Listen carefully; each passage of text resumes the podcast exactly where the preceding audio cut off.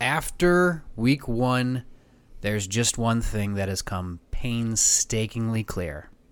The Manning brothers have our dream job. Folks, this is the push off.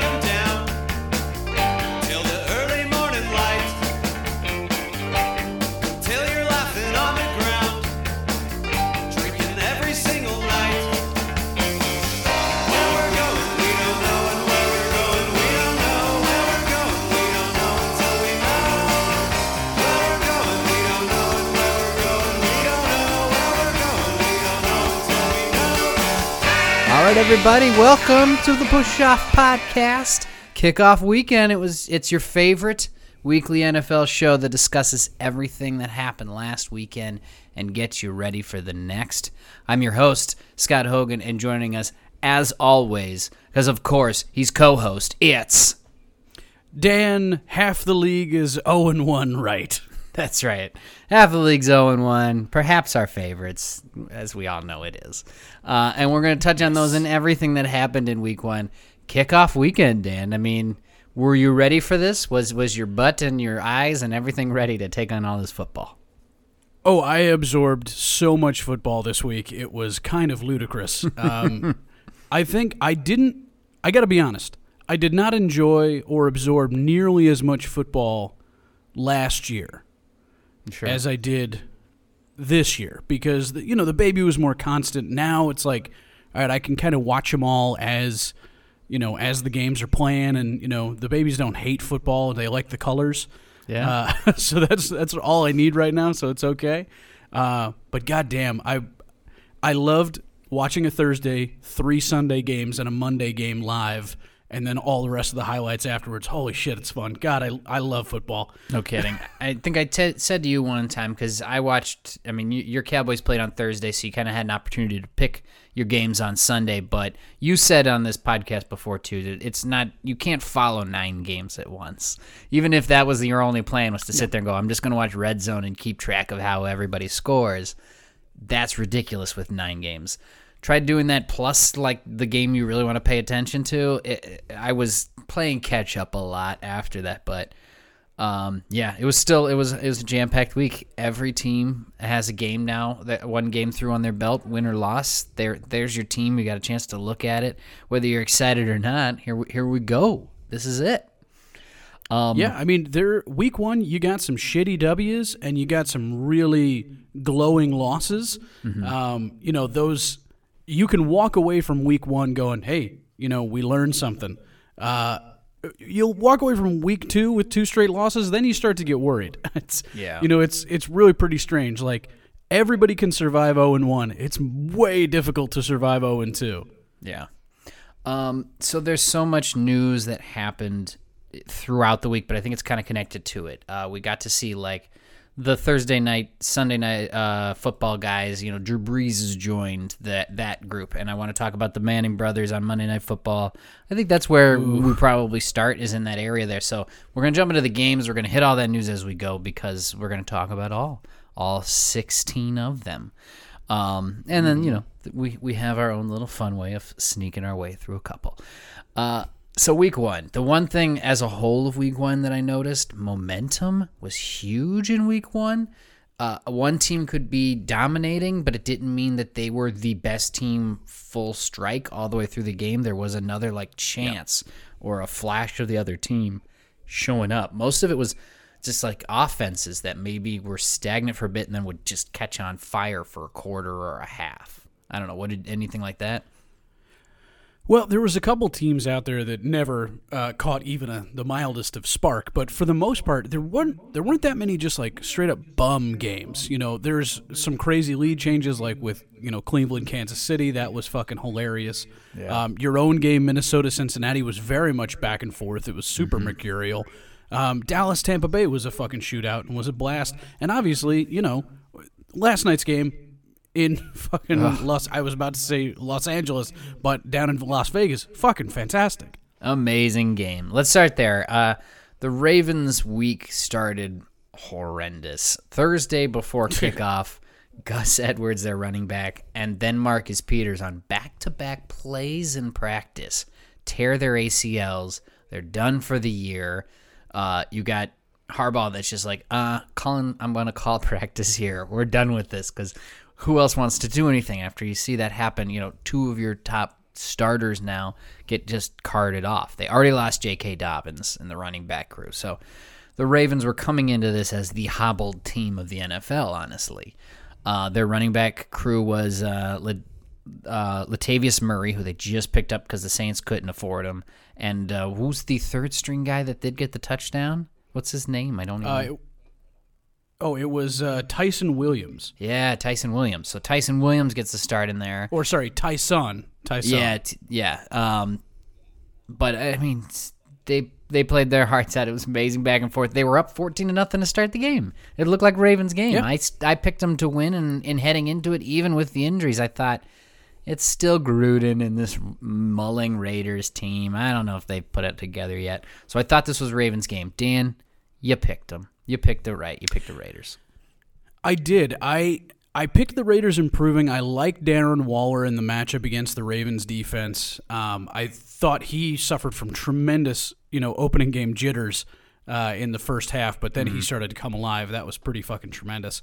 Um, the Raiders are not a bad offense, and suddenly they have a pretty decent defensive line.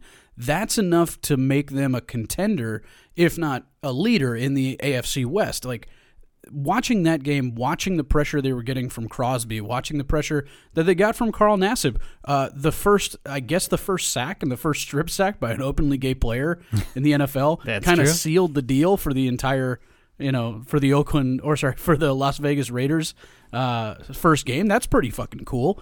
Um, but yeah, their their defensive line was getting a little bit productive.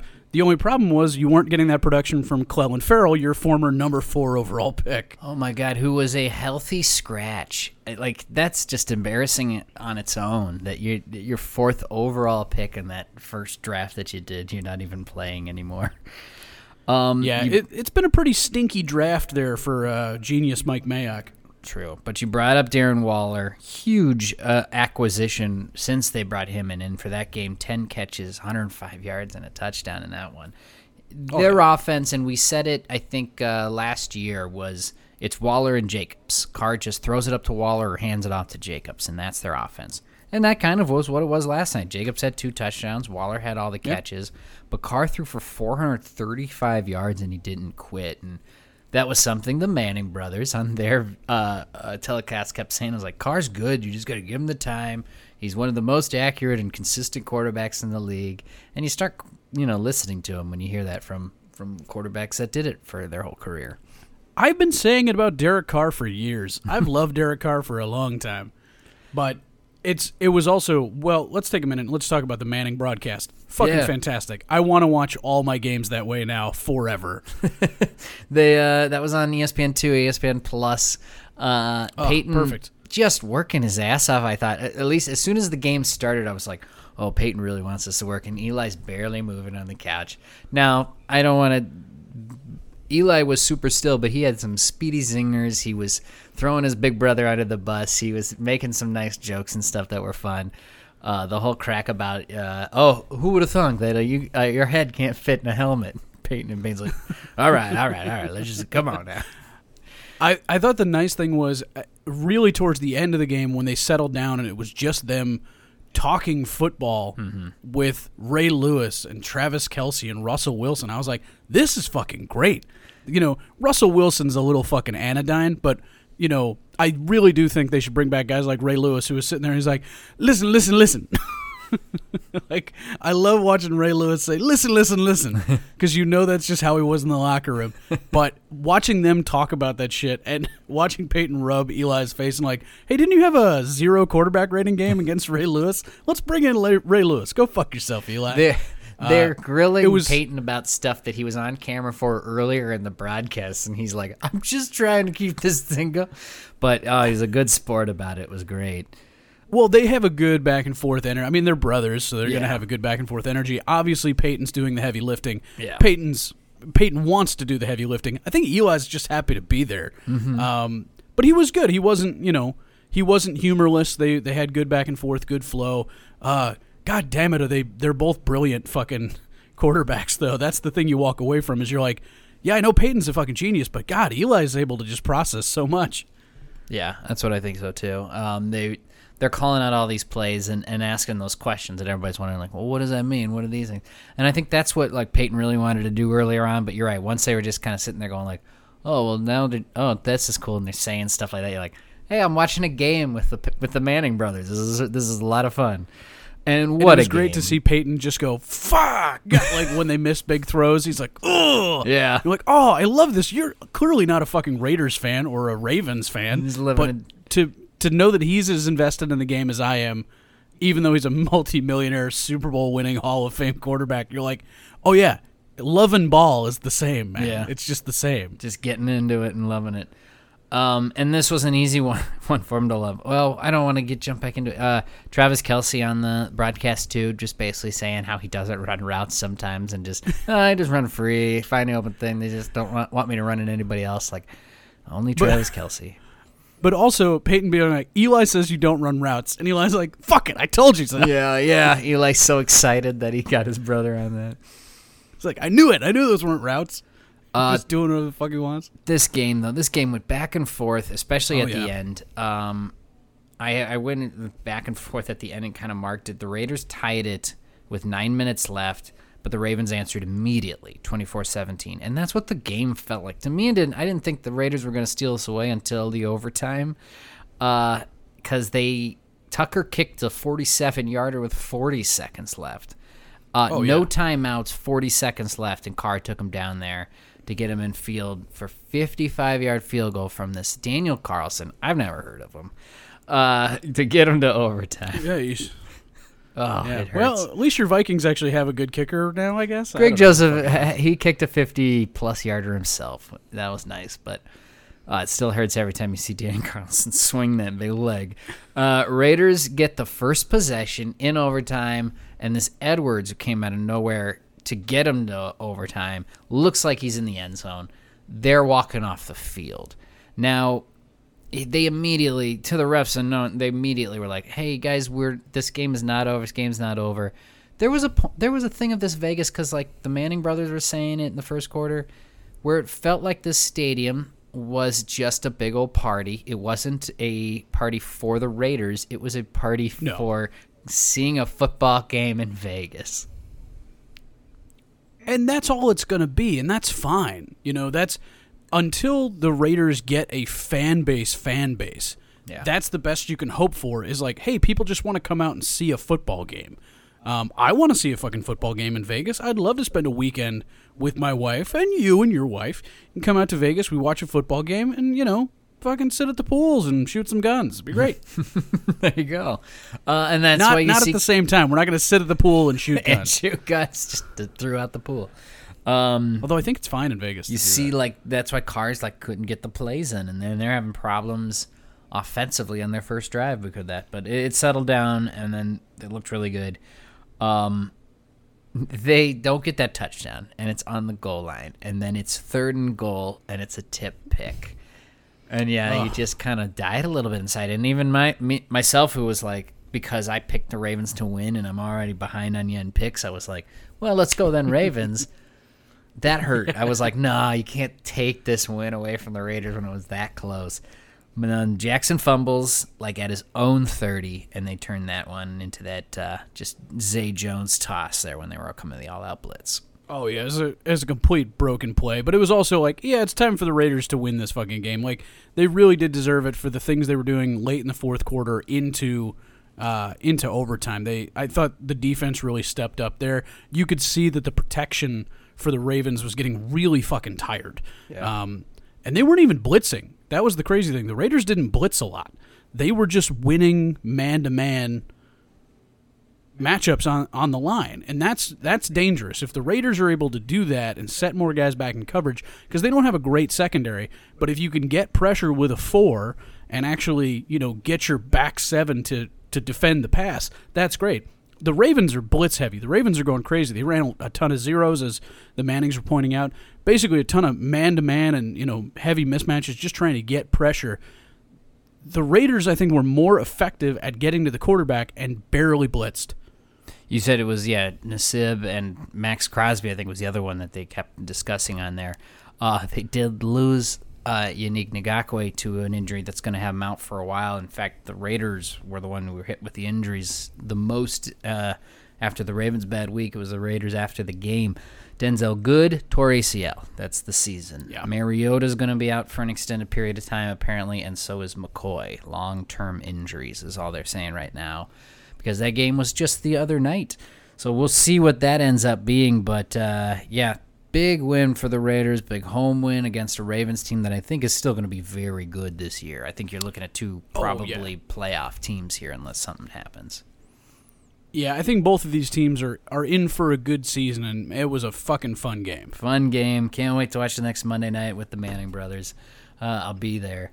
Let's uh, let's move on then. Let's go to the next game, which is another uh, doozy. Browns Chiefs.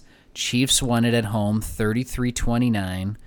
Um, we picked this one, but oh my god, it did not look like they were going to win it, but pulled it out. Uh, it was 22 to 10 Browns at the half. This one. Yeah, it.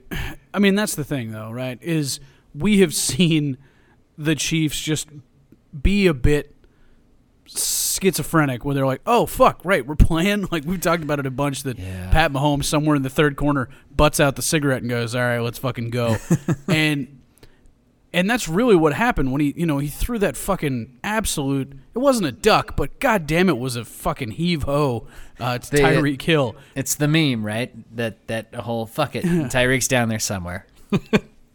Absolutely. I mean, that's hundred percent the way it felt. Is Pat Mahomes is just out there figuring shit out on the fly, and having having Travis Kelce be like, "Yeah, man, we're just. I mean, Pat's just reading the field, and I'm trying to get open, and that's really it." Having a guy who's dedicated to getting open, getting the ball in his hands, and then a guy like Tyreek Hill who's just here to torch your fucking defense. That's really hard to defend against. Um, and it was evident, especially in the third and fourth quarter, as the the secondary was really starting to break down for the Browns. Yeah, they just slowly started chipping away at him. Uh, heading into the fourth quarter, it was twenty nine to twenty. Kelce had two touchdowns after this game. Hill ended with eleven catches, one hundred ninety seven yards, and a touchdown. So they just those are the Chiefs, and as long as those guys are healthy and Mahomes is healthy, they're going to put up these point these these stats any game they want to. I don't know who has a defense to stop that because what was the big question about this game was uh, that whole new rebuild offensive line of the Chiefs, and if anybody was going to get pressure on him, it was going to be that Browns front. I mean, are you kidding? And there was a couple Oh, yeah. times where you'd have uh, pressure off the edge, and Mahomes just kind of like glan- glances at it and does his little run to the side, and then flings the ball down the field for 15 yards, and there's Kelce wide open. It, it's amazing, but you're right that even though the Browns look so dominant in the first half, they just kind of slowly start lost it, and then it was Mayfield's interception that that sealed the Chiefs' win there at the end. Um, it felt like it was That's- something was gonna turn, though. That's what it felt like. And that's the thing that I see with Mayfield is Mayfield does have that that thing in him that's like, I got to win it here. It's like you absolutely fucking don't. You absolutely don't have to win it right here. That is not what you need to do. You need to take another play. You need to like if you're throwing picks on fourth down, that's fine. Fourth down with, you know, no time left, whatever. Do what you got to do. If you're throwing picks on third down, you made a mistake, buddy. You made a mistake, and, and you can't make a throw like that as you're falling down into coverage Or late You know, game turnovers. I mean, how many games Yeah, ended this week that alone? But he's just got to get better at that, man. He's just eh, Baker Mayfield has to improve on in clutch situations near the end of the game, not forcing shit. You know, make those plays. You know, that's the part of it is like if you're a playmaker, every once in a while you make plays for the other team. Yeah. And you know, with a little bit of pressure in his face right near the end, he he didn't want to he didn't want to tie. You know, he didn't he, he just wanted to win so fucking bad. Um, it was impossible for him to really tie, but it was like he was forcing the issue. He didn't need Yeah. to force the issue. He had time. Yeah, he yeah he wanted to grow wings and, and win it for Cleveland. You could tell, and that that's Baker Mayfield, and that's why they drafted him. That's that's the guy you got. Um, to clean up on this one, uh, your boy Nick Chubb had himself a good game in the losing effort. 101 total yards from scrimmage, two touchdowns. Uh, if he stays healthy, he's gonna have like top rushing in in the league here. It sure seems like it. Uh, well, not maybe not rushing And stats, Kareem Hunt like- vultured a touchdown. Yeah, t- yeah, that's right. And Kareem Hunt took one from him too. Um, and Kareem Hunt had a good game against his old team, and kind of felt like he had a little extra too because of that. That yeah, Kareem Hunt had a good game. Browns lost Jedrick Wills early in this game, their left tackle, to an injury Yeah. on his ankle. Apparently, X-rays have come back negative, so this just means he's day to day. They're not going to lose him for a long time, but will he be available for next week? I don't know about that for too much. I wouldn't press it with kind of a nimble left tackle. Um, you know, let that ankle heal up, or he's going to be dragging it around all year. I think that's very problematic for him. Yeah, I don't think they. I mean, I didn't notice that they missed him a big time immediately. We're big fans of Jedrick Willis, and he's very young. So you're Yeah. right. Yeah, you want to make sure he's healthy on that on that big ankle when you're the the tackle. and You have to keep planting on it. Uh, this leads us to talk about our first game for Week Two, the Sunday night matchup of the Kansas City Chiefs going to Baltimore to play the Ravens. Uh, can we be so lucky? And and thank you NFL for giving us such a treat so early. Dan. It's it's hard for me to pick against the Chiefs coming back against a really good Browns team. Uh, once again, the Ravens are decimated in their secondary, and the Chiefs are going to give them fits. I can't pick the Ravens in this. Having the Ravens start the season 0 and 2 is tough for me because I really like them. I like what I think they're capable of, but to get it out the gate with these injuries, I think they're going 0 and 2. I think Chiefs are starting 2 and 0.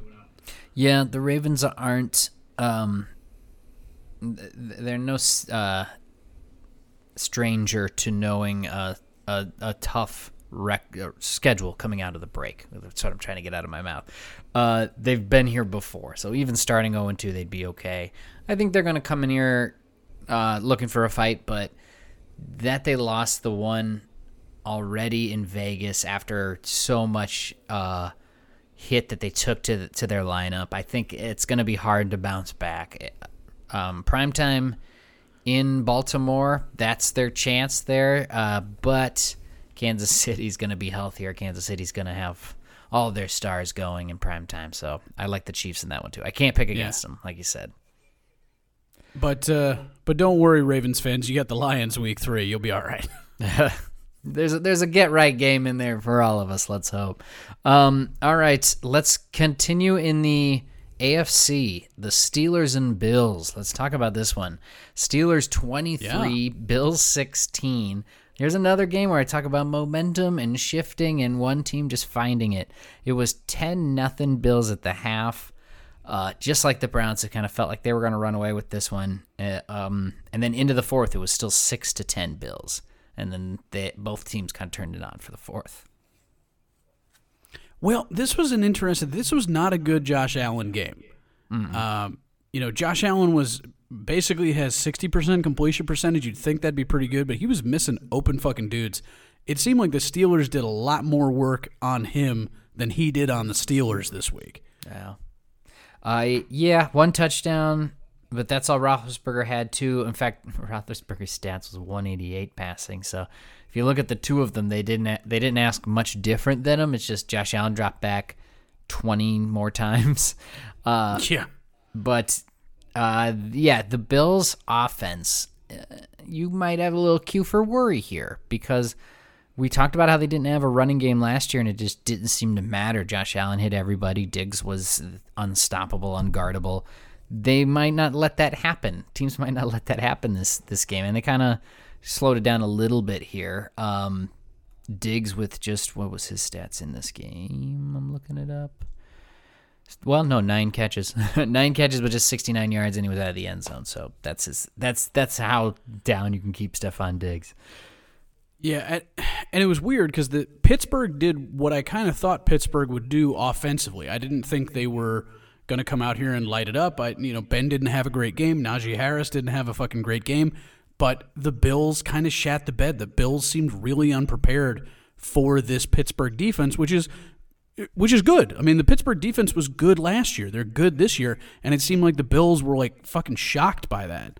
Um, Like I said, it, this seemed like a bad prep game for Buffalo because we were, along with I'm sure everybody else, ready for them to to walk in there at home and just kick the shit out of the Pittsburgh Steelers, and it didn't happen. Steelers were ready, Bills weren't. Yeah, yeah, we all picked the Bills. They didn't get this one right.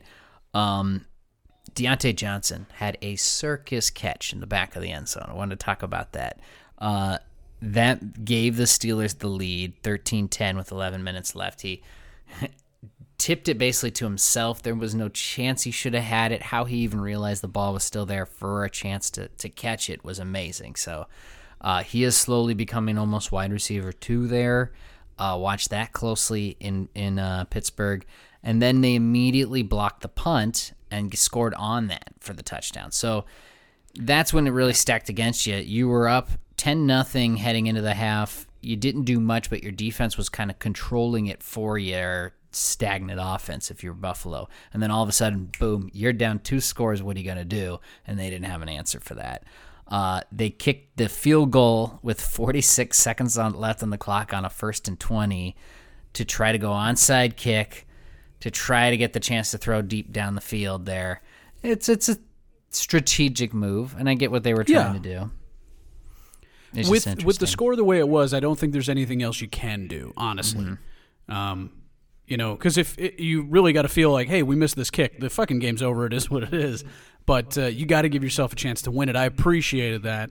Um, I I didn't think that was a bad move. You know, you're within striking distance of of at least tying the fucking game. It's it's not a bad move. It's just like I said, they'd been so bad offensively in the second half that it was it was hard to think that they were ever going to be able to come back, especially after that huge Pittsburgh fourth quarter. Right. Plus, it was all hung on an onside kick, which we know those really don't work this year. It, we had one work this week, but uh, they don't. They're not supposed to. So, uh, Steelers sneak out a win in Buffalo. This is a game that you know you have to be thinking is going to have implications for the year in the AFC. It it's weird watching this game. I feel like I learned nothing about Pittsburgh other than what I already feel like I knew, and I feel like if Buffalo is the team they thought we were, this is a wake up game for them, and maybe will be the best thing for them moving forward. yeah, You know, it's, to it's start the season like this and go, oh, you got to be ready every week, motherfucker. Yeah, to to figure out yeah if these are the teams that we're actually going to see moving forward because it was it was a tale of two two halves, a tale of almost three and four quarters uh, until the Steelers turned it on there because there wa- wasn't much from them until there needed to be. Uh, but they come out with the win uh, and they're up one nothing one nothing in their league, so they get a home game against the Raiders. Week two, it's Raiders Steelers. It's it's basically that that grime and, and gritty 1970s game you feel like you see every time they show highlights. Raiders Steelers. So who do you got in this one? Uh, I'm going to take the Raiders. I feel like Derek Carr is is feeling himself offensively. They they had great protection against a very blitz heavy Pittsburgh or very blitz heavy Baltimore team. I feel like they'll be able to handle what Pittsburgh has got blitz wise. I don't I don't think the front seven of Pittsburgh and the front seven of Baltimore are so dynamically different. Um, and I thought they handled Baltimore pretty well. So I know T.J. Watt is a is a more disruptive force than anybody Oh, that Baltimore's got, but I, I feel like they'll handle it pretty well. Um, yeah, if you give Derek Carr time and Darren Waller gets over his jitters, Darren Waller very much could have 18 catches for 200 yards. True. Um, I don't know. I like the lineup here that the Steelers uh, are at. I think the Steelers defense figure out a way to take away one of those two weapons that I think all the Raiders hang their hat on, and and they come out with a win because they're going to be at home here. I it's not easy to win in Pittsburgh, especially a team that doesn't yeah doesn't know them as well as like a division rival. So. I'll pick opposite you here. I'm gonna pick the Steelers. I got to make up some games as it is. Pick up some Speaking ground early in the season. yeah, speaking of making up games, let's talk about uh, Dolphins Patriots, where Dan, you took the Dolphins, snuck out the win in this one, 17 to sixteen. This was a fun one. This was a very even game, and I think when we did our preview, we kind of leaned into this, where we were both like Patriots Dolphins. Maybe the Dolphins have the inch, you know, lead by a little bit, and here they did because it was ten all at the half of this uh, Alabama versus Alabama QB game. Yeah, this this is the sort of game Bill Belichick wants from Mac Jones, though. Mac Jones had less than 10 yards of completion. Yeah, yeah. That is that is good old fashioned year three Tom Brady shit right there. you know that is that is uh, you know I don't stretch the fucking field. That's that's not what I do. I I'm here. I'm sideline to sideline, and it only goes five yards. Uh, but Mac Jones composed himself pretty well. Was fairly accurate. That's really all you can ask for from a young quarterback. I thought Tua struggled. Um, I did. I thought he was missing some open throws again. I thought the protection was good enough for him to be successful. I know they won this game, but I don't think Tua won everybody over or won anybody else over as like the the absolute fucking starter there in Miami. I thought he looked a little skittish. No, you want to see him, yeah, like take on a big win, and this was almost the defense, I think, winning it for the Dolphins. If you look at it, Oh Be- yeah, because of the turnover and everything late. I mean, Tua throws an interception in the fourth quarter, and that doesn't help because the Dolphins just got the lead after that and and the ball back. They could have buried him at that point. So, um, yeah, it was seven three Dolphins, and it was ten all at the half, 17-3 into the fourth. Oh, uh, Waddle, the rookie, gets a touchdown uh, in the game too. That was nice. And then Harris's fumble had three minutes and 30 left on that clock. Patriots just never got the ball back. I think that is a big uh, issue when you talk about Tua and whether or not he's a uh, franchise quarterback for the Dolphins. That's up in the air. For the Patriots, the thing that Mac Jones and this young offense is missing is kind of a good running game. I mean, they leaned heavily on Damien Harris, but he only averaged about four yards a carry, 23 carries for 100 yards, and then that fumble. And if anything like other Bill Belichick backs, we won't see him for two weeks. Like not even his face, not even around the the practice squad. Where's Damien Harris? Uh, don't worry about it. Um, but who do you turn to? died- Old he died in White, fire. You know, all these other guys. Yeah. Oh, maybe Rhamondre Stevenson gets going here, the rookie. I don't know. It, that's the tough thing, man. Is you, I mean, the Dolphins are what they are. I don't think they're going to be. Uh, watching this game, I wasn't super impressed. Obviously, it's a division game, and you know it's Flores versus Belichick, so who really knows what either of these teams are capable of? Sure. But uh, I thought their defense was good enough to win. I thought their offense isn't really playoff caliber. Um, you know, we'll see if Tua can turn it around. It'll it'll make me have a bit more confidence in the Dolphins. But it feels very much like the Patriots are still experimenting out there. So who knows? Maybe Damien Harris is back in, you know, and throws the ball a couple times next week because Belichick's like, "Fuck it, let's give it a shot."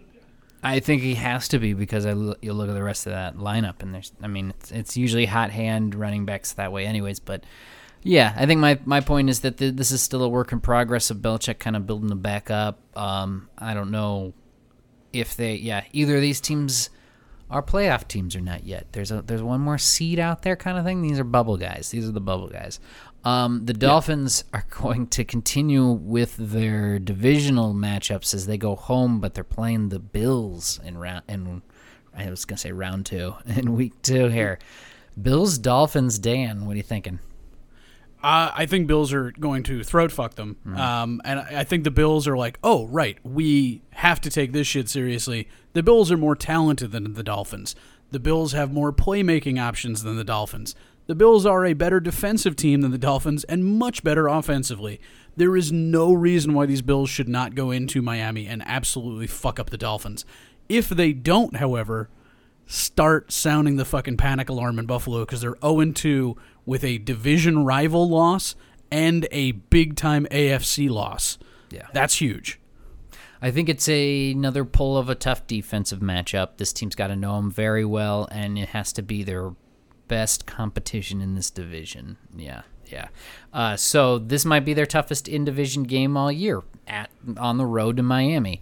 Uh, but I agree with you. I, I can't choose the Bills to go zero and two. No, they're they're my team to uh, have the best record in the AFC once all said and done. And if you look at how good the AFC West is, somebody should be able to take some chunks out of the Chiefs, and the Bills would be the team then to take that spot, to take that number one seed. So, Bills right the ship here.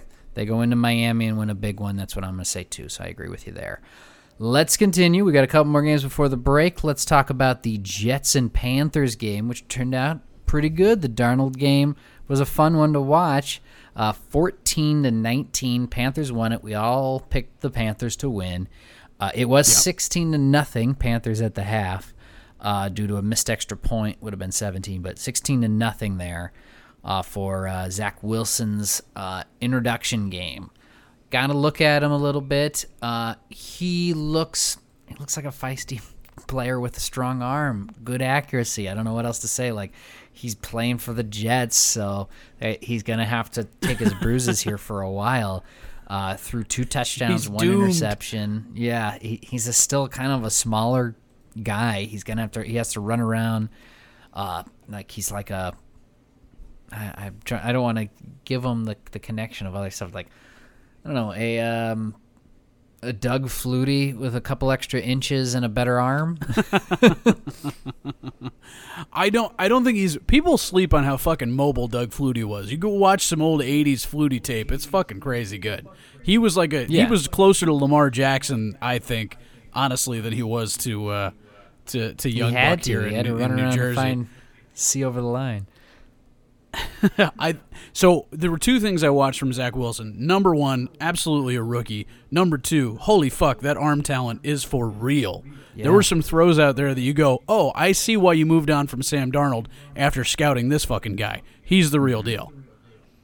But Sam Darnold looked like a valid quarterback down there, uh, you know, in Carolina. I mean, you know, he's he's throwing to Robbie Anderson. He's he looks okay. He looked efficient. He doesn't look like a guy that's going to be a world beater, but he looks like a guy that could still be a valid quarterback for an NFL team. And that's really what the Panthers need is they're still in rebuild mode. I think you're right. Yeah, and what I've noticed with the Panthers too is uh, they're not a bad team. They're just a, a young team, kind of molding themselves, and they need like that one more offensive weapon plus a better quarterback, probably when it's all said and done. Because that the the the defensive line is finally like kind of fixed. Six sacks in this game. They put the I mean, pressure on all game. The big long. thing is um, they their defense was really yeah just sweltering in this game until the second half, and the Jets kind of found some some rhythm on offense. Um, let's see, Panthers fumbled on a fourth and short on in goal on the end of the first half, so they could have been up even more, but it, it ended up not mattering. Jets get the touchdown, go for two. They're up. It's eight to sixteen, then eight to nineteen in this one, uh, but their second touchdown is under two minutes left. So even the fourteen to nineteen is uh, kind of garbage because they had to get an onside kick to even make a chance back. Yeah, this uh, this felt like the Panthers were in charge of this whole game. You know, there's another game we're going to talk about where the comeback is even more spectacular and just as fucking useless. Um, but I, I think the Panthers have a distinct problem in that they need another weapon other than Christian McCaffrey because holy fuck, it can't just be Christian McCaffrey doing everything. Uh, Unless you have him for your fantasy team, in which case, congratulations, Jesus Christ. Yeah. In, in which case, yeah, if you have McCaffrey, Darren Waller, a couple other guys, you had you had yourself a good week. Um, 187 total yards from scrimmage. Yeah, McCaffrey's going to lead your team in rushing and receiving almost every week. Just that's him. Um, then the uh, Jets, if you're on the other side of the ball, who boy, you want to talk about a team that got hit with injuries. Lamarcus Joyner is likely out the year with torn arm tendon. Gah. Mekhi Becton is going to be out about four to six weeks with an arthroscopic knee surgery. And talk about a big guy if he's going to start having knee surgeries, uh, you get worried a little bit. And then even their punter, That's bad. Braden Mann, is going to be out four to six weeks. Yeah, and I don't. The Jets don't look bad. Robert Saleh is definitely has got a rebuild on his hands. Um, but yeah, the the Jets are in for a rough fucking season. The injuries just make it much rougher. I think they make it much rougher on Zach Wilson more than anybody. You know, you want a guy like Mekhi Becton in there while you're learning to play quarterback, so at least you don't have to worry about your blind side all the goddamn At, time. at least Mekhi Becton, yeah, yeah. You, if nothing else, let him have the time, and so he doesn't get his ass beat in the bad year. But excuse me, it's gonna be a ro- it's gonna be a long one for the Jets. We kind of saw this coming. It, it, it's it. Look, miracles don't happen overnight. Uh, and the Jets, the things ain't gonna get easier. You're going home, but you get the Patriots uh, as the hey, the AFC East is uh, playing itself here this week too. Who do you like at Patriots at Jets?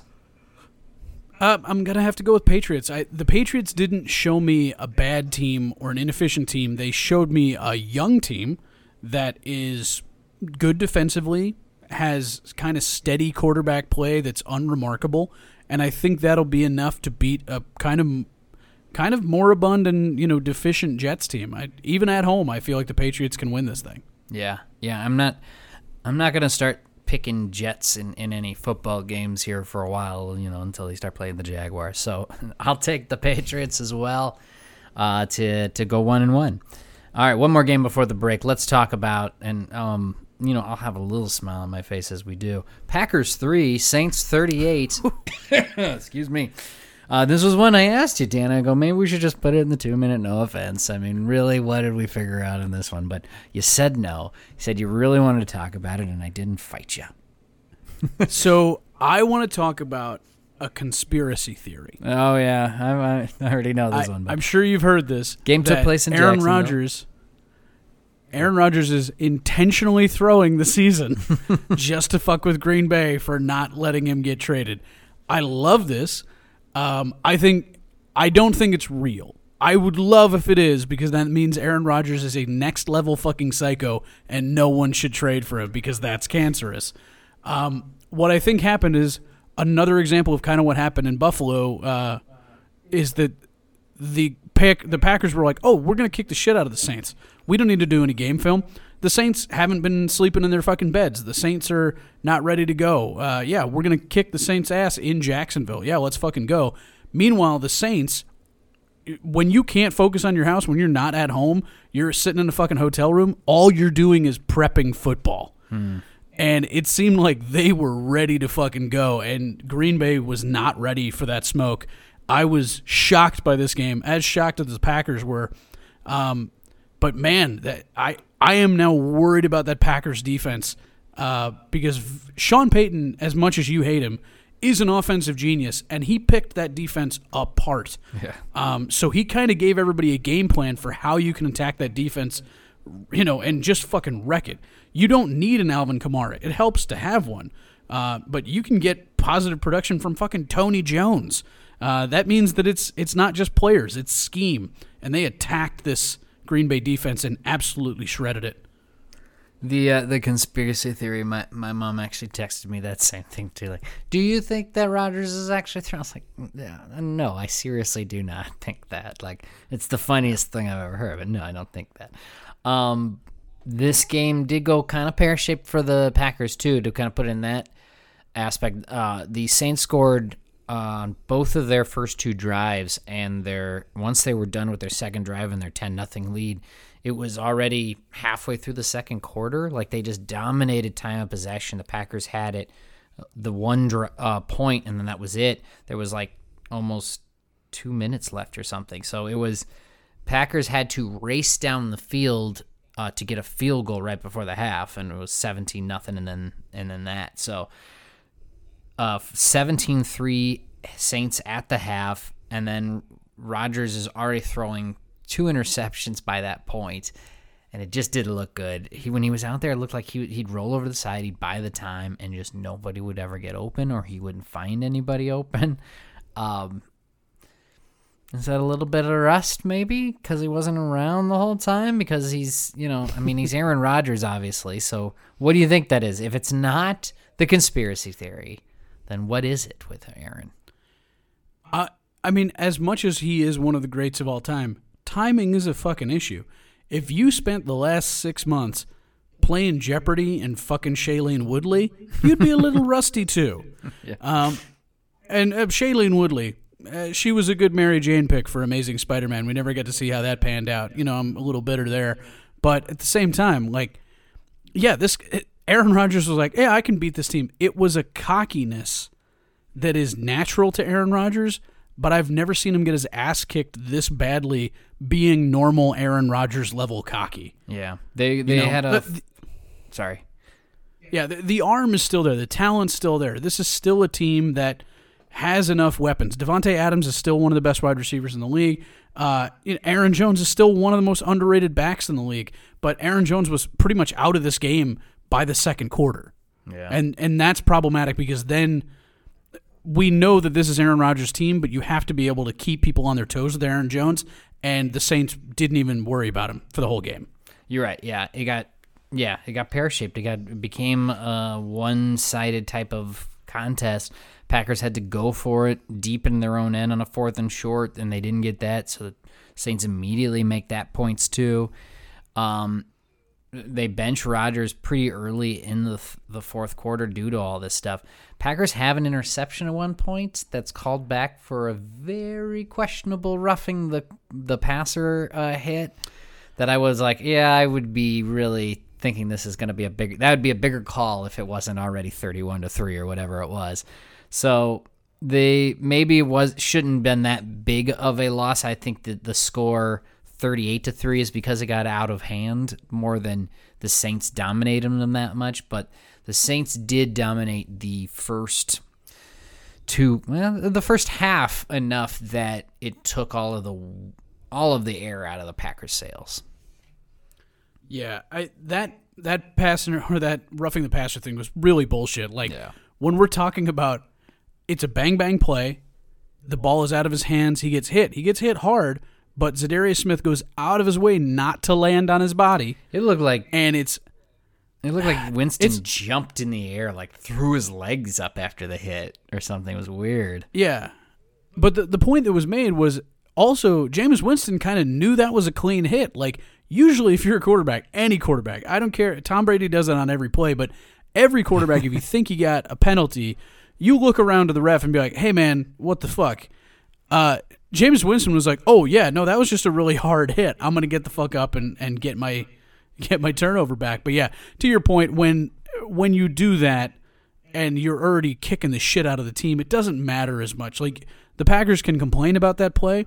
I would be more concerned that the NFL uses that as like, hey, by the way, this is the sort of shit we do not want to throw flags on down the road. That's a really good defensive play, and that's the sort of hits we still want in the league.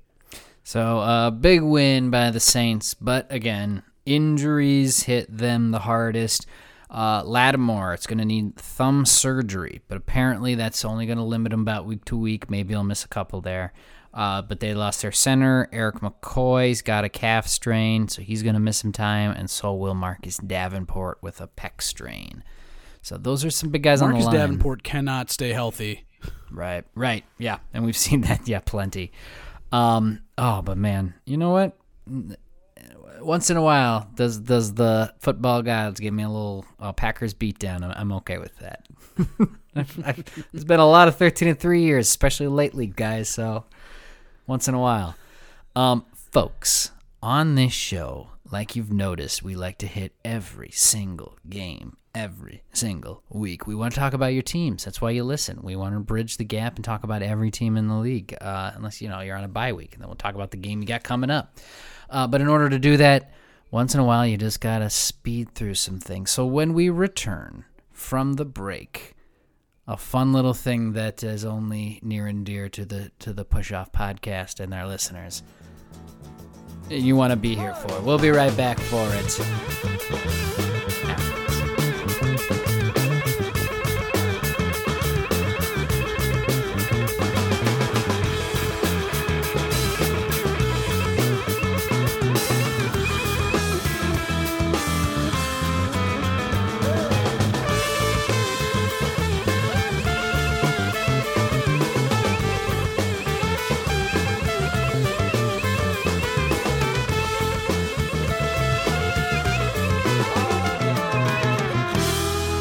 Okay, we're back from the break. We have many, many more games to go for uh, what happened week one. So let's speed this up a little bit, folks.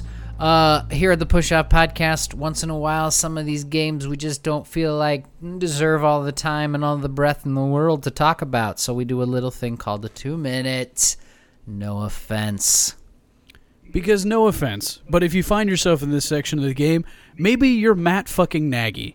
Uh, maybe maybe you have really just kind of lost your team and lost your fan base, and nobody really gives a fuck anymore. So you know we are contractually obligated to talk about every team, but we are not contractually obligated to be interested. What contracts are these and how much are they paying you? Let's get into this. I get paid in Snickers. Yeah. um, let's get into this. So I want to. Uh, you got the clock. I do, and uh, I love this. For anybody wondering, this is Matt Ryan's cadence. Uh, ready to go. All right. Uh, Jaguars lost to the Texans. Dan, you picked the Texans. 37-21. Yeah, these Jaguars are a real piece of shit, huh? Oh my God! It was twenty-seven to seven Texans at the half. Texans were supposed to be the joke, not the Jaguars. You got that Trevor Lawrence, but three touchdowns, three picks. He looks like a rookie, gunslinging it out there, just he's flinging it. The guy's got an arm though.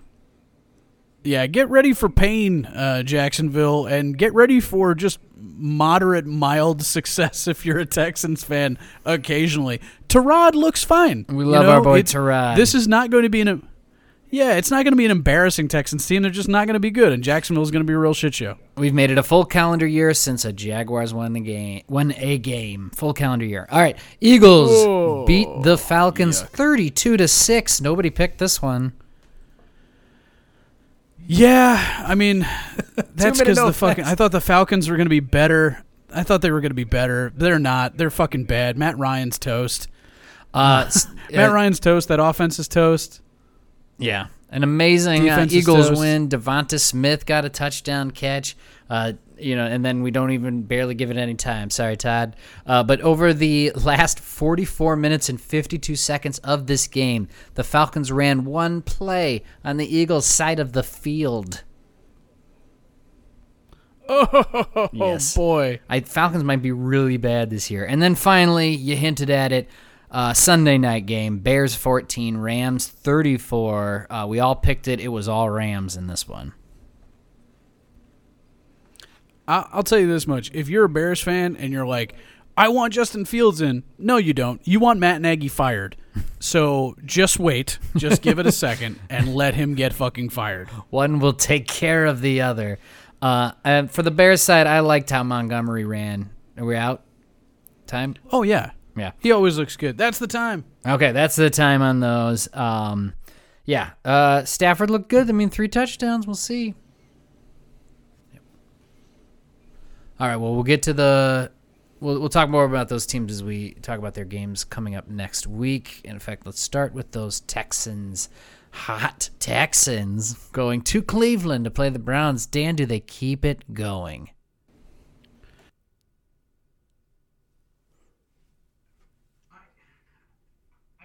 I I don't feel like the Texans are very good. I, I just don't feel like they're a very good team. I mean, I know they had a decent showing, uh, but there's no way they keep this up. I mean, especially against the Browns. The Browns are going to Right? fuck them up. I assume that too. I'm with you. I'm pretty sure that the Browns are uh, going to have a little bounce back here, and both these teams are going to be one and one after this. So I like Cleveland as well. But uh, hey, shock the world, Houston. Why not? Let's see what you can do. Uh, we nobody gave you credit for it, so let's see what you can do. Yeah. Um, all right, uh, moving right along. Let's talk about the Thursday nighter, Dan. We put it off, but it was a great game nonetheless. Cowboys twenty nine, Buccaneers thirty one. Finally, uh, I got one one over you in the picking department here. Um, what did you? Yeah, I'll give you the the floor first on this one. So I'll I'll start with the positives. The positives are Dak is fucking back. Uh, looked fucking really good. The one interception that he had was directly through the hands of CeeDee Lamb. Uh, that was a fucking laser beam. It was a great throw. Should have been caught. Instead, threw his hands into a defender. Um, this is the defending Super Bowl champs at home. We lost this game by two because our kicker couldn't convert a 30 yarder. That's why we lost. This this is not a great defense for the Dallas Cowboys. Um, we're still learning. We're still getting there. You know, this is still a new system for them to learn, and and defenses traditionally don't start off the season hot. So I'm not super worried. Uh, but holy shit, this offense is ready to go. I need more out of Zeke, but I feel like uh, against the against the Tampa Bay defensive line, nobody's really running hard against them anyway. So, you know, why why break yourself against the wall? Um, Brady still looks good. His arm hasn't fallen off. This Tampa Bay team offensively is definitely legit. Defensively, they're definitely legit, and and the Cowboys were able to kind of run through them. Well, not run, but they were kind of able to pass all over them. Uh, but nobody's got a, a three-headed monster like the Cowboys wide receiver group. So I feel like Tampa Bay is, is for real. I feel like the Cowboys offense is for real, and in a weak NFC East, I feel like that's going to be plenty. Um, yeah, no, that's that's very well put here. Uh, it was a back and forth game. Both quarterbacks threw the ball all over the place. Prescott, fifty-eight attempts. Brady, the forty-four-year-old, fifty attempts. Like Jesus. Um, you did say that you didn't think anybody had a three-headed attack like the uh, Cowboys did. Are you talking about the wide receivers, or are you talking about with the back as well as being Zeke? Oh, just just wide receivers. I mean, I know Gallup is out for a couple weeks with an injury. Uh, but you've still got Cooper. You've still got CeeDee. Uh, if you've got Cooper, you've got CeeDee, and you've got Zeke actually functioning, that's devastating. When Gallup comes back, I don't know how the fuck you defend that with enough players on the field. I agree. Zeke had a, had a down week, and that was because they they asked uh, McCarthy that, and McCarthy's like, "Well, we're just going with what they're giving us." And obviously, when Prescott throws for over 400 yards, you go with what they give you. Uh, and they didn't give you the run, so he just kept throwing it. Uh, I can't agree with you that they are the only team with that three-headed monster at wide receiver, though. When you look at the team that they just played here across the other line, uh, Mike Evans had a down game himself, but with Godwin and oh my God, Anto- this is a little man. His name is Antonio, and he's back. Antonio Brown uh, is. It's scary if he keeps doing what he did on Thursday night throughout the season because then they're stacked. You had Gronkowski on top of that, who had two touchdowns and kept killing like through the the uh, seams. It was like, shoot, uh, I didn't know that the Buccaneers. This offense wasn't even this good last year when they won the Super Bowl. Yeah, the Buccaneers are more talented than the Cowboys. I will grant you that, especially when you factor in their defensive talent. But this is a team. I think both of these teams are going to meet in the playoffs. There's not a chance that they don't see each other again. This is a team in the Buccaneers that is Loctite offensively, Loctite defensively, and this is a Dallas defense that if that defense improves, and I really do think it's possible because with that defensive line rotation, with the depth at linebacker, there's I mean, if the secondary improves, if we just get a little bit more performance from Antonio Brown or from Anthony Brown, who is getting picked on all fucking game, uh, this is a a back seven that is very, very interesting to me. I feel like this is a team that can absolutely make big fucking movements in the NFC. Um, yeah, in the long run, it felt like Cowboys settled too many for too many field goals uh, and points too, and that's what didn't come up with the the total of the points. But it it came down to who had it last, and it's just unfortunate that the Brady and the Bucks did, and they made sure to have no time left on the clock. Uh, let's talk about. Let's move on and talk about Falcons going to Tampa to play the Buccaneers. Tampa gets two home games to start it off. What are you thinking? Yeah. Oh my God! After what the Philadelphia Eagles were able to do to this fucking uh, Falcons team, I pray. I'm not even religious. I'm praying for the Falcons. They are going to get fucking rolled. It's going to be awful. Yeah. Uh, or or we learn that the Cowboys are actually frauds, and so are the Tampa Bay Buccaneers. But I doubt that more than the uh, Matt Ryan led anemic Falcons being so obviously shitty. I think Tampa Bay crushes. Them. This almost feels like the lock of the week. It's a divisional game, which again we're supposed to say like, oh, everything's out the window, but oh, the Falcons did not look good last week, so I'll take Buccaneers as well. Obvious. Um, continuing along, uh, another good game: Chargers and the Washington football team. Chargers win this one 20 to 16. We picked opposite this one, and again, another one you got on me as you took the Chargers. They held the lead 13 to 9 at the half. Uh, right before the half, the football team lost their starting quarterback, Fitzpatrick, knocked out in the second quarter, and he's going to be out for a little bit, it sounds like. I I don't think he was being really super effective before he went out. So you know, it's not like he's the future. I like the idea that they get to try, you know, Taylor Heinicke uh, for at least a full season before they say, hey, we got to go get somebody in free agency or the draft. Um, I don't think Ryan Fitzpatrick is the answer. I don't think Taylor Heinicke is the answer. I as good as I think this Washington football team defense is, I feel like offensively they just don't have the weapons. They don't have it in the running game. I know Antonio Gibson had 90 yards, but it wasn't an impressive 90. Um, and yeah, Terry McLaurin um, had a an okay game. I, I, feel like the wide receiver group didn't, you know, didn't separate themselves. Uh, then again, this Chargers defense is probably better than we're giving it credit for. Um, and Justin Herbert looked really, really good on offense. He did. He uh, had an interception late in the game, so there was turnovers there. Right at the end, Her- Herbert has an interception inside the ten yard line with 12 minutes left in that game. You can't do that. Uh, and usually win the game, but Gibson immediately fumbled it right back to him, so he got lucky and got out of there with the win. Um, Fitzpatrick never felt like you're right. Never felt like it was a franchise pick. It never it was a patchwork QB. uh, when you put a 38 year old in there that's played everywhere. So this doesn't feel like a team that would go out and make a trade for another QB, right? Like a Nick Foles or something, even if they strung together a couple wins or what? Uh, this is a team that could potentially be looking at Deshaun Watson. Oh gosh, yeah, sure. Um, and that would turn that would turn this Washington football team into something different. And you know, Dan Snyder's like, well, as a rapist myself, God, yeah. uh, this really I feel like is a great opportunity for this team to just add more sex pests uh, and belligerent sexual predators, and let's make it let's make a game of it, huh? Let's do it. What? Let's let's be those sex pests. Uh, this, speaking of Washington and their mess, there was a video too that that surfaced of like a pipe that burst and just like water just dumping out onto the, the seats in there, and like uh, this whole section had to get up and leave because there's just and some guys are yelling, "It's sewage! It's sewage!" on the on the video. Oh, great Washington! You're still the joke of the league. Yeah. He he was actually uh, just talking about uh, Washington's offense on the Yeah. field. He he didn't even know the pipe had There's burst. no. It's sewage. It's sewage. Oh, you think so? What? Oh, I just assumed someone spilled their beer. Um, yeah. This, uh, but Washington. I don't know. This this game looked tight. It's up in the air to me how good these teams can be. Um, because it, it, there were also two teams that you know, won't see each other that much. So where do they go from here? It's very interesting. But Washington loses a home game. That that'll be a big thing moving forward.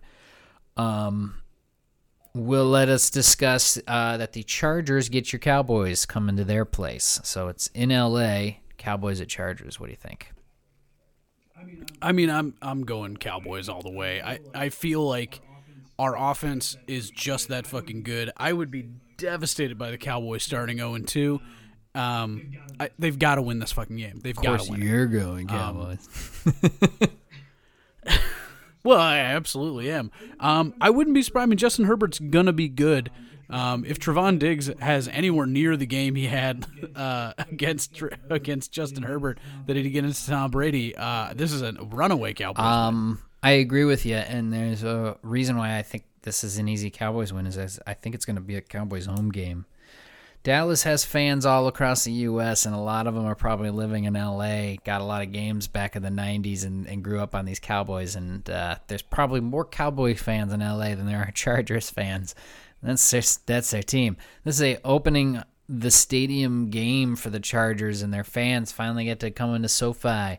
That which that stadium was so cool looking in that Rams game under the lights. It was. Uh, that was really neat to watch. So, yeah, um, now it's going to be for the Chargers. No, I, I think the Cowboys are going to feel a, a lot of home fans there, and they're going to win that one. So I like Cowboys on the road. Uh, moving right along, the Broncos beat the Giants on the road, twenty-seven to thirteen. Now this is not a game that you chose correct. It's not a game I chose correct. But do you know who did? My mom. Your mom. That's right. My mom picked the Broncos on the road here. Broncos actually looked good pretty well through this one. They had a 10 7 lead at the half.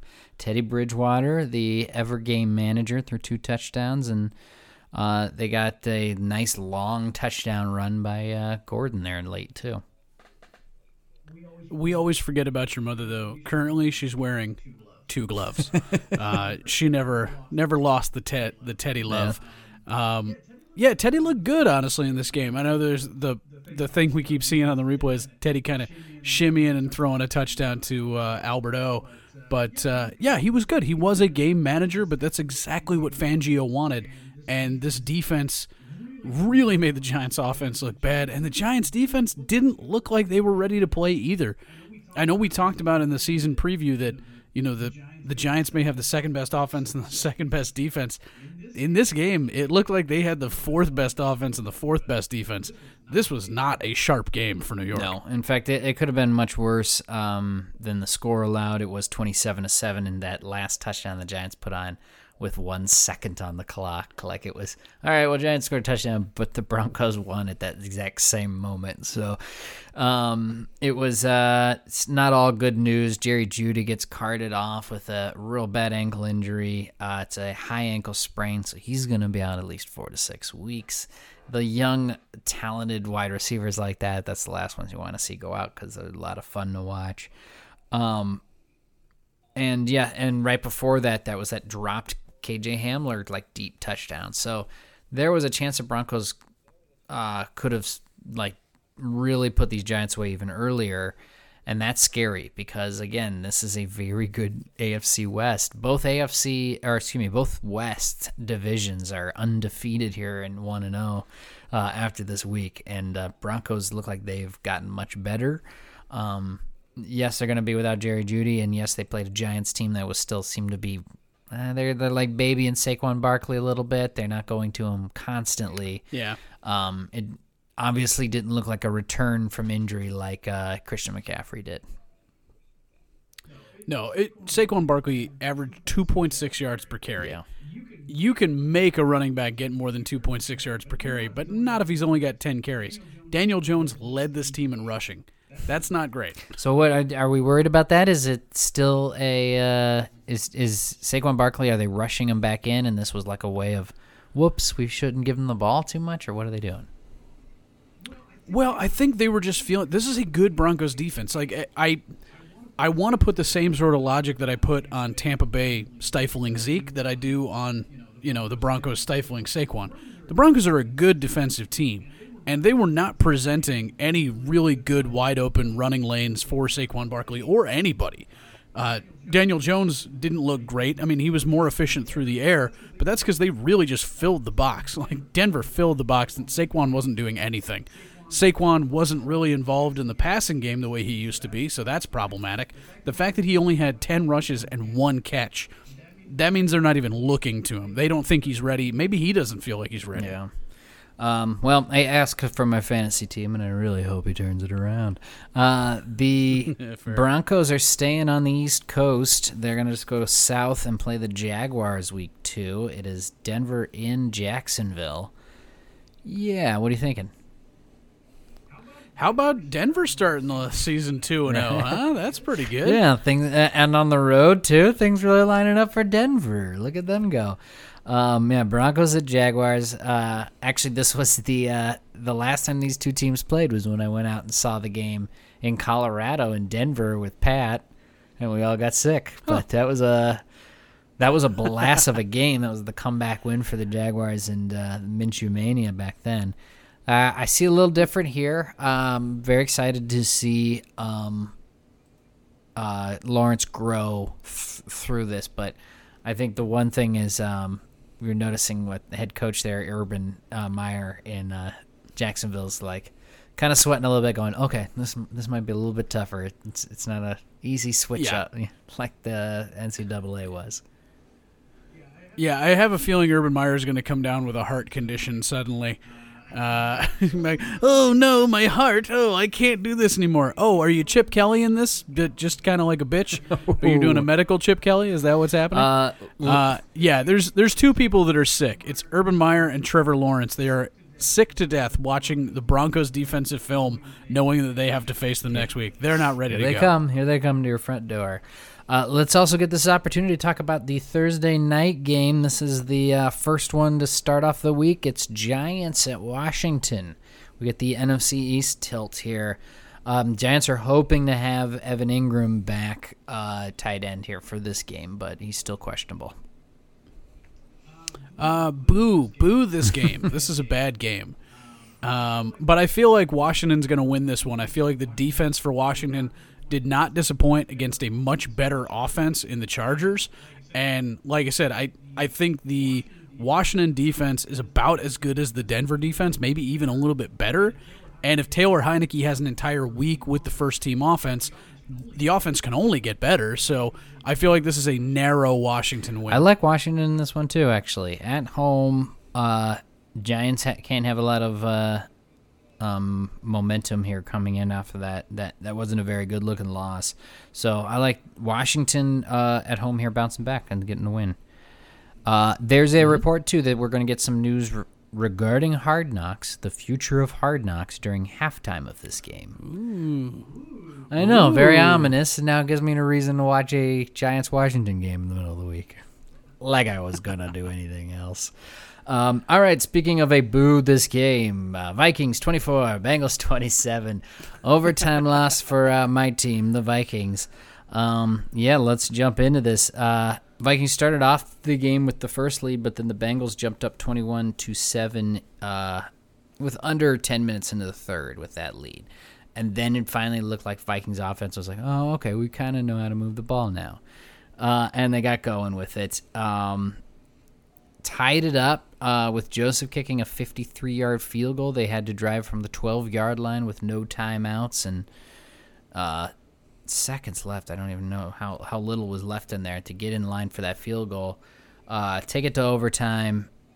Both teams had chances with the ball. That's the one thing we argue about overtime is, oh boy, when you don't get the opportunities.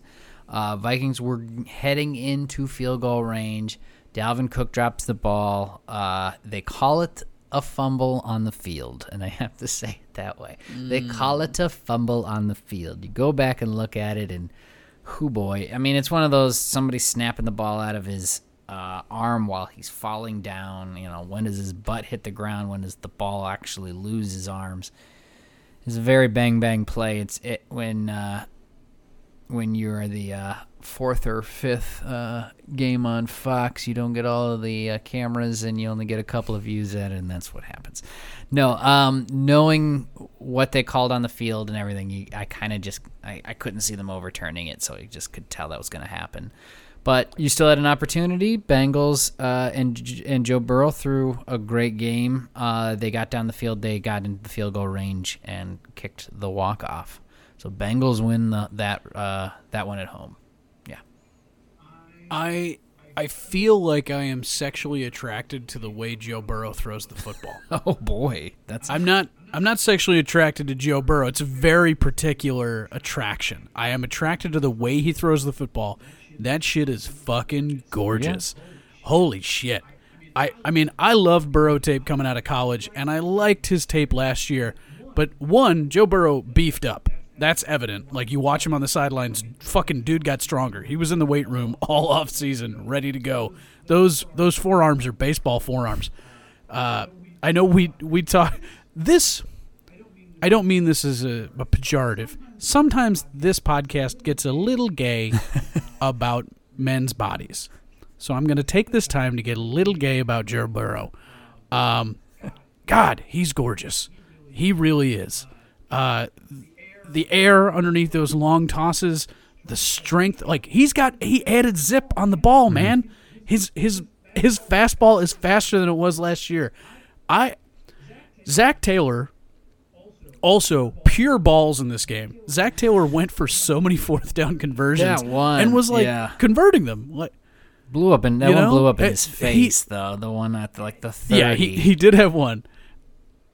But I, I love the fact that you're combining a guy like Joe Burrow, who clearly is confident, uh, composed, like uh, a great leader, good mobility, great arm strength, with a coach like Zac Taylor that's like, fuck it, house money. I'm either going to get fired or I'm going to be the guy that moves Joe Burrow into a playoff caliber quarterback. And I love the fact that he's not playing tight. Zac Taylor is trying to win these games, not trying to avoid losing them. I like this Bengals team suddenly. I didn't think I was going to. Now I kind of like them. No, they're very young, but if Joe Burrow gets uh, confidence behind success, and that's going to lead to more success, this could be a very good team, or at least mediocre, uh, rising up, help bubble playoff team, depending on how the rest of the division goes. They got a tough road to go through there, but yeah, I didn't see a helpless team there, but I also didn't see a team that made that many mistakes and let's go to the other side of the ball. Uh, holy God, you had 12 penalties in like the first half before you could get out into halftime there.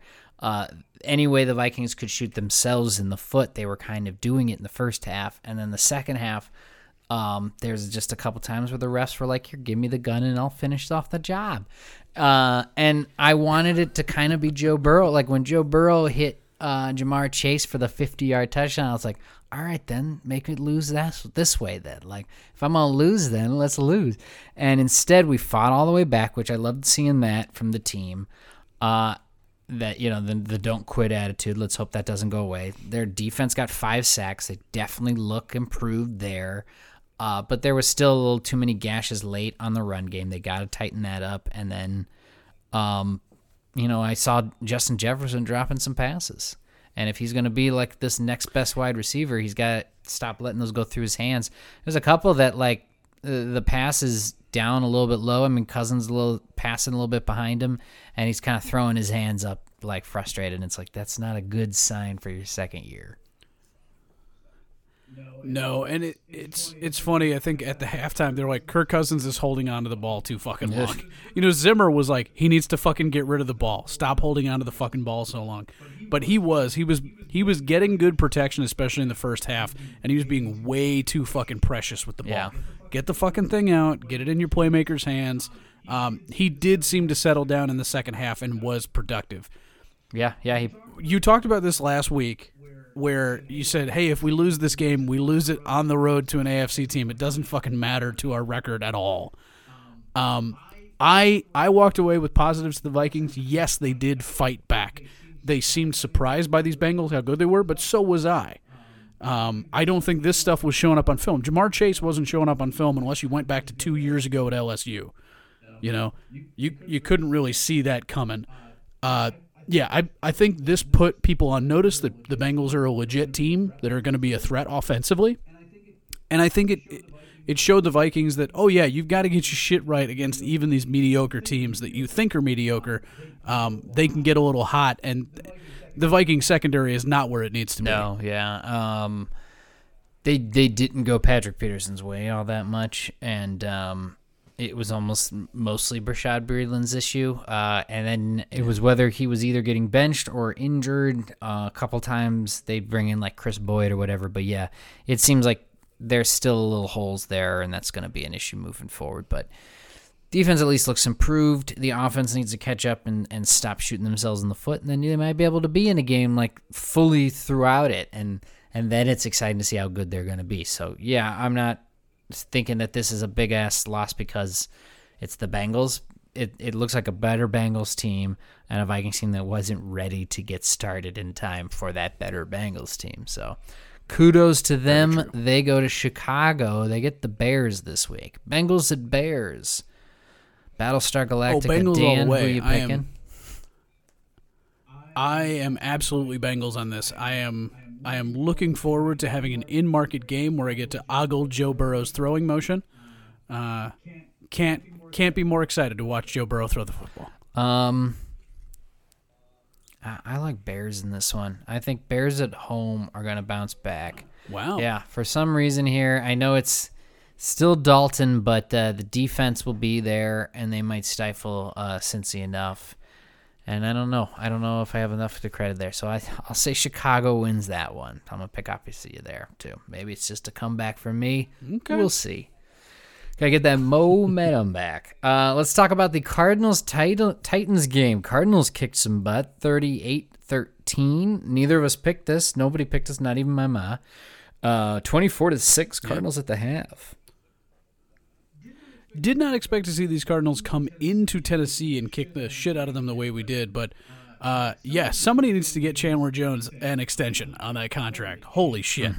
Uh, defensively, these Cardinals looked scarier than they did all last year. Like, J.J. Watt was almost a non factor, but Chandler Jones was everywhere. Five sacks. You know, five sacks is fucking Three crazy. in the first quarter. like, whoops. Yeah. Um, Murray had four touchdowns. He again he had an interception too that didn't need it, but um, if he can get over 100 rush, uh, 100 uh, yards from scrimmage from Edmonds, then you know Hopkins. Kirk had two touchdowns, and one of them was amazing. So that's a lot of talent up front for the Cardinals. Uh, and all now all of a sudden they're they're contender. Um, if you're the Titans, you're a little worried. I think uh, you you got handed this one pretty quickly, and then maybe you fell behind and didn't know what to kind of do, and, and you'll be better at this. But uh, they were kind of cannibalizing themselves. Like there was uh, co- the coach was uh, Vrabel saying some stuff about Julio Jones and that uh, bad penalty he had in the game. Like I don't know, it didn't feel good for the Titans even after this one. No, it it it makes me worried about their prospects long term. Ryan Tannehill did not look sharp in this game. He did not get the protection that Ryan Tannehill needs in order to be successful. Whether that's a factor of Arizona's defense maybe being better than we thought, or the Titans' offensive line being worse than we anticipated. We'll find out soon.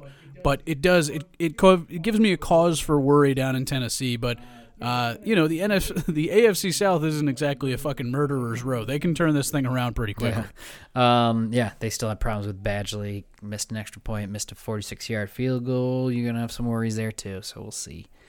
Um, this leads us to discuss the Vikings going to the desert. They're playing the Cardinals. Uh, what do you think of this one, Dan? I'll start with you. I'm, shit, man, I'm I'm worried for your Vikings starting Yeah. 0 2 because, yeah, that that Arizona defense is legit. That is a thing, and uh, I don't think the I don't think the Vikings offensive line can handle Chandler Jones. I know, at all. and I'm um, I feel like Tennessee's offensive line is better. I'm better. worried he's be he yeah he's gonna be opposite like uh, Rashod Hill backing up left tackle because Darrisaw's not not in there healthy or ready to go. Uh, yeah, I'm not worried about that. I, I'm a little worried about that. I'm worried about our secondary with those wide receivers and a mobile quarterback and all that good stuff too. So it doesn't feel like a good uh, matchup. I'm gonna take the Cardinals as well, but I think it might be a tight one. We'll see how good Arizona actually is. I think in this one, if they light us up for 30 plus as well too, then yeah, they're gonna have a track meet of a team all year round, uh, and that'll be scary. Uh, moving right along, let's talk about the Seahawks Colts game. We've only got a couple more left. Thank you guys for sticking with us for this whole one. Uh, Seahawks beat the Colts 28 to 16. We all picked this. Seahawks took the lead. They kind of controlled this one 21-10. Hey, Russell Wilson four touchdowns. The man the man started on fire week 1. And and honestly, the running game got going. Chris Carson was Yeah. effective. That's really helpful to Russell Wilson. Um, it's something he doesn't always have. Sometimes you have to let Russ cook, but if if Chris Carson is a good sous chef, Russ cooks better.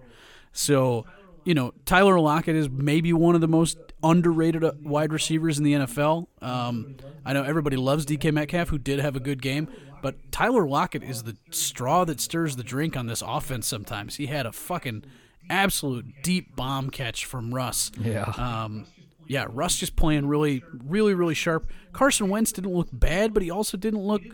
He didn't look like you know MVP Carson Wentz. He looked like just a, a starter. He had a real Sam Darnold kind yeah, of game. and it's a new team, so you know maybe getting back into it. But uh, I think Jonathan Taylor's for real, and you got to feed him and, and get him involved in the offense like they were doing. That was where their offense was working, but they couldn't convert some big fourth downs in the second half, and I think that's what just got away from them.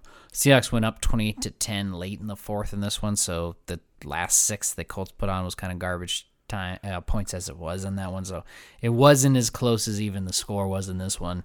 Seahawks might be very good too. The here's the uh, string along of every time we talk. Well, no, we got one more. We got 49ers Lions here, uh, but uh, uh, spoiler: every time we talk about an NFC West team, they're very good. They are very good.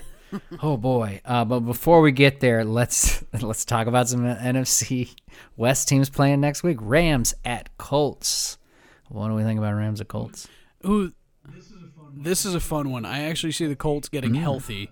Uh, the Rams, I think, had an easy one against the Bears. I think the Colts win this one at home. I'm gonna go Colts. Um, the Rams threw it very well against a uh, good front of the Chicago defense, and the Colts have a good front as well. Kind of feels like somewhat of the, the same type of defenses. So I, I like the Rams on the road here, uh, being able to put up a lot of points on Indy again. And uh, I think if the Rams take a, a lead, Colts are going to have struggles on catching up with them. Colts look like more of a ball control offense with with uh, Taylor and and Wentz. So the Rams can can run up the score, and I think they might be able to do that on the road. Then Titans at Seahawks. Ooh, this. I mean, you got to have a get right game here for the Titans. Um, and I just don't think it's going to happen traveling all the way to Seattle. I feel like the Titans start out 0 2. Um, I feel like Seattle wins this game at home to start yeah, their year. I'm with you. I think Seattle wins this one too. I think the Titans will show up better. I don't think they're as bad as they looked like in this home game against the Cardinals, and they are hoping they don't either. Uh, but I will not take them to win. I will take the Seahawks as well. Um, okay, I, I hinted at it. Let's talk about this one 49ers Lions. Uh, the end score 41 to 33. This one uh, I was excited to talk about, and it's the last one we get to discuss. Uh, it was Jimmy G. He got in there, 314 yards and a touchdown. Oh, but Trey Lance got a touchdown. He threw one in there too, just to you know throw in some fun. Um, yeah, and then it was uh, The first one. Trey Lance yeah, throws Trey the threw first the first touchdown in there. Just and Garoppolo's first uh, snap is a fumble. You know, it's it was a wild game. It really was. This was a uh, uh, game that was very tight. Uh, in the first half, it was fourteen to ten with under five minutes left in the second, and then right before halftime, Niners just turned it up because it was what was halftime. It was 31 to 10 at the half. Uh, so from some, from 14 to 31 points, the 49ers did it in like the last five minutes of the second quarter. So the Lions blinked and they're like, "Oh shoot, we're the Lions again." But they didn't quit. God, you know, uh, uh, give it the to them. In late third quarter, they came back uh, awake. They were down 38 to 10 in this one and brought it all the way back. Got an onside kick and all of that stuff and brought it in to striking distance. I I thought it was kind of hilarious because this game at one point was 38 to 10. Yeah. It that is you don't come back from 38 to 10. I know that they came back from 28 to 3 in a Super Bowl, but you don't come back from 38 to 10. That's fucking brutal. At that point, San Francisco went into a full 5 like quarters prevent defense. They're like, "We're not even going to pressure Jared Goff. Go fucking bananas." And Jared Goff's like, "Oh, great. Finally no pressure in my face. I can throw like a jugs machine." And it started to look a little bit better. But this I I really don't even feel like they were within striking distance. I know that it was within a possession, but it, it felt like the 49ers at that point were just like, oh shit, yeah, you guys got closer than we did. Uh, closer than we thought you would. This, you know, we talk about the putting out the cigarette game. They lit cigarettes in the third quarter, and right near the end, it was like kind of bobbling out of their mouth, like, holy shit, are you guys going to do this? And then they just kept puffing. Yeah, yeah. It was uh, the onside kick, and then like even the announcers are going, "Well, they need to score a touchdown, get another two point conversion, and another onside kick." But then they f- the Niners fumble, like they were trying to help them back into it, and the Niners weren't quitting, and that's what you want to see for the Niners too, because it's gonna get tougher from well, actually, it's gonna get tougher here for both sides because there were some injuries. Uh, Lions are going to be without Jeff Okudah for the season. He ruptured his Achilles, so the uh, the cool rookie that we just got last year, yeah, no, you won't see him. The Niners are going to lose. And, and he won't be ready for halfway through next year either. Achilles is Oh, fucking really? brutal. It's going to be that long? Yeah, that's too bad. Uh, 49ers Mostert is going on IR for the season with a knee injury. He won't be back. And they also lost safe uh, their cornerback Jason Verrett. Yeah, has a torn ACL, so he's out for the season. So Niners have even been talking about trying to fill his spot already. So we'll see what they do. I, I feel bad because with this podcast is not a religious podcast, but I know there is no God because the number one prayer by all NFL fans is bless God these bless these knees, knees. And there is no God listening. Uh, there's too many bad knees. Uh, it's it's fucking brutal. I feel bad for Mostert. You know, he he's got a decent contract now. I mean, he re-signed for something, so I don't feel like he's going to get cut. But this, it. You remember when Jerick McKinnon was like, "Hey, I think I'm going to have a breakout season," and then he went to the Niners and just kind of died. Uh, uh, this is the Niners. This is what happens. Like promising running backs go to die here, except for Frank Gore, who cannot be killed by Yeah, mortal they man. had a lot collected in the last few years, and now they're going to have to do with what they have. And uh, it's not. I guess they drafted Trey Sermon. You know, we'll see. Uh, good luck, Niners. Um, they get the. They go to Philly, playing the Eagles this week. What are we thinking about Niners at Philly? Um, I feel like it's Niners. I, you know, you have Jimmy G. You still have a really good offensive line out there. The defense is still really good. I feel like Philadelphia probably will not embarrass themselves, but I feel like this is Niners all the way. Um, yeah, Jalen Hurts had an amazing game, uh, flawless almost uh, in Atlanta there, but uh, doesn't have a defense. They don't. Here comes some pressure, and if they can just at least bottle them up where you can't spin out of those uh, pockets or, or pick up the yards on the ground, become that dual threat that he is, uh, then the Niners should win, and I think they will. So I'll take the Niners in that one, but all of a sudden I th- I've got more confidence in the Eagles. Look at me. And then finally, our Mon. Let's let's end with the last one. We'll end with with the week. Our Monday nighter: Lions at Packers. Uh, that is the last one we get to discuss. What do you think? Uh, this if the Packers don't win this game, then the conspiracy theorists will go Right. nuts. Uh, this has to be a Packers win. The Lions are not an impressive team, and the Packers still have Aaron Rodgers. If Aaron Rodgers starts the season 0 and 2, and if he does that, it will be another bad performance against the Lions.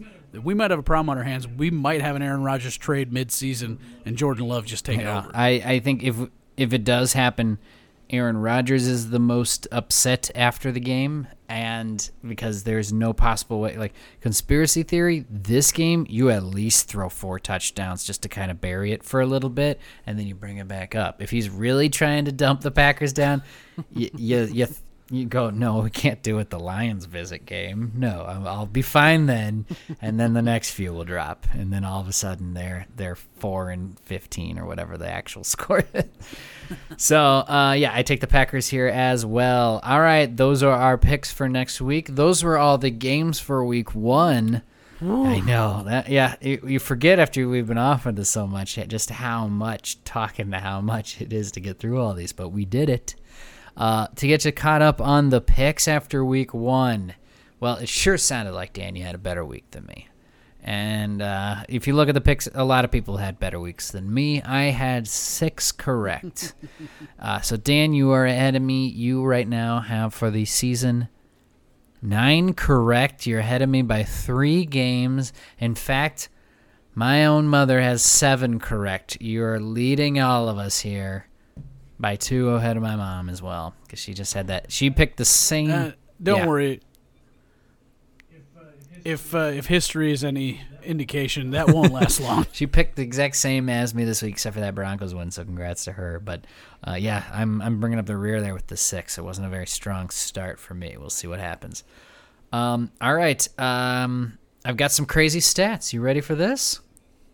Here we Ooh, go. always. Crazy stats. Uh, this is the first time in the common era. I love when they say that the NFL common era, where three first-round wide receivers got touchdowns in their very first game. Talking Ja'Marr Chase, Jaylen Hey. Waddle, and DeVonta Smith. Congrats, ki- uh, congrats, kids. Kid, SEC baby, SEC that's right. That's receivers. right. Both the Alabamas and the LSU.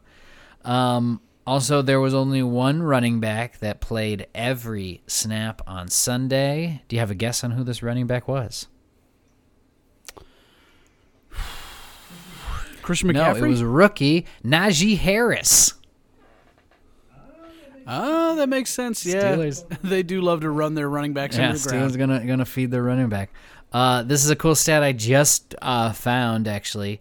Um, we just had week one of the uh, new season of numbers, new numbers. Peyton Manning, one of his favorite things was like Tom Brady doesn't like the new numbers because he's talking about oh Patrick Queen's the mic. You gotta go six is the mic. Like what do you mean six? That's not a mic number.